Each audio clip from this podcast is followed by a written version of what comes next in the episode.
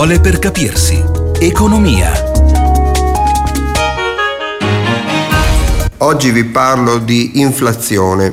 L'inflazione è un aumento dei prezzi, non un prezzo di una sola cosa, ma di tutti i prodotti che noi compriamo.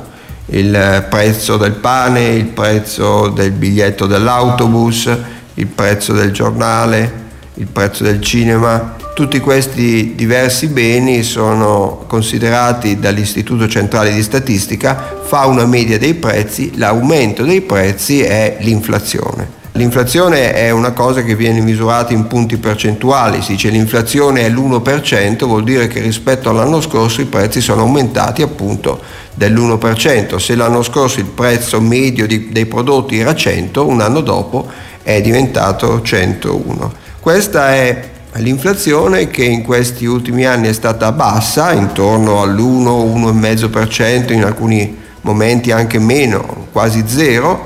Negli anni 70, negli anni 80 era molto più alta, negli anni 70 l'inflazione è arrivata a picchi del 20-25%.